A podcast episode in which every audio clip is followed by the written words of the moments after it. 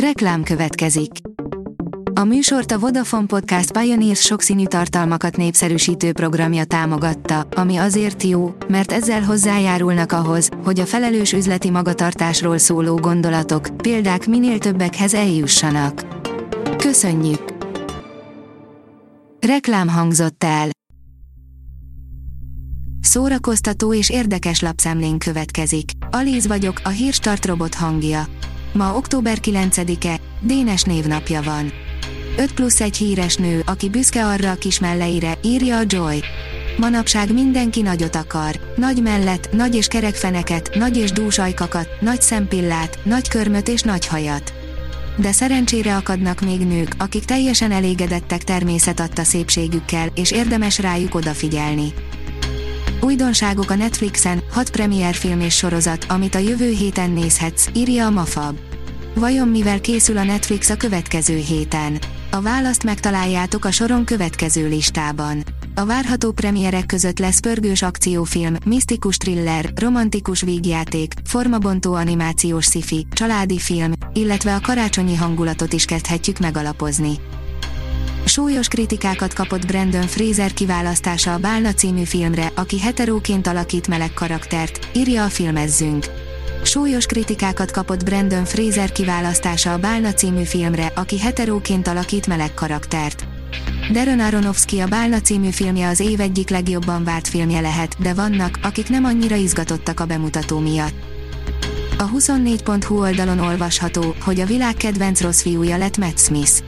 Nem túlzás azt állítani, hogy Matt Smith a lázadó hercegek specialistája, legyen szó a brit királyi családról vagy épp egy fiktív, vérfertőző kapcsolatoktól sem úckodó uralkodói dinasztiáról.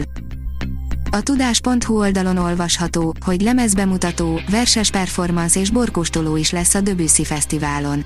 A 160 éve született Claude Debussy zeneszerző műveit idézi fel lemezbemutatóval, irodalmi előadással és borkóstolóval az a négy napos zenei fesztivál, amelyet október 26-a és 29-e között rendeznek meg a budapesti Márai Sándor művelődési házban. A Player írja, a zöld könyv rendezőjének új filmje fékezett habzású, de azért még bőven fogyasztható háborús mozi lett. A magyar címe olyan, mintha egy bulvárlap orvérzésig erőlködő zugfirkásza pötyögte volna le, de ez ne riasszon el senkit. A minden idők legelképesztőbb sörfuvarja nem túl fajsúlyos, de tanulságos, szórakoztató, és bármilyen naív, szívelelke, az bizony van neki. A Blick oldalon olvasható, hogy három sikersorozat, amelyek nyolc évadot megéltek, ezt néztük nap mint nap a TV2-n a 2000-es években.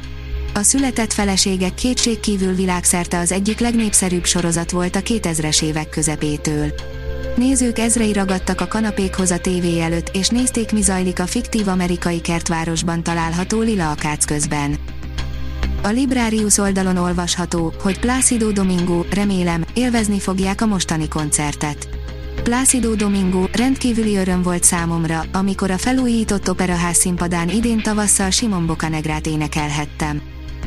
A könyves magazin oldalon olvasható, hogy Konrád József az egyszerre megnyíló és lezáruló időszak hozta az alapötletet.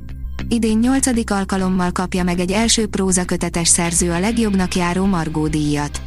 A hagyományunkhoz híven interjú sorozatban mutatjuk be a rövid listára került jelölteket. Lichter Péter, Hász János, Szemeti Orsi és Bordaréka után ezúttal Konrád József mesélt mélypontokról és biztatásokról, valamint arról, mi indította be a behajtót. A Hungarian Press írja, egy modernkori Petőfi jelent meg a Nosugák klipjében. Hagytam gondod, hazám s házam. Ott len hagytam minden gondot, énekli új dalában a Nosugá zenekar. Az erdélyi együttes Petőfi Sándor a hegyek közt versét zenésítette meg, amivel az volt a céljuk, hogy a Petőfi 200 emlékév kapcsán közelebb hozzák a mai fiatalsághoz a legendás költő munkásságát.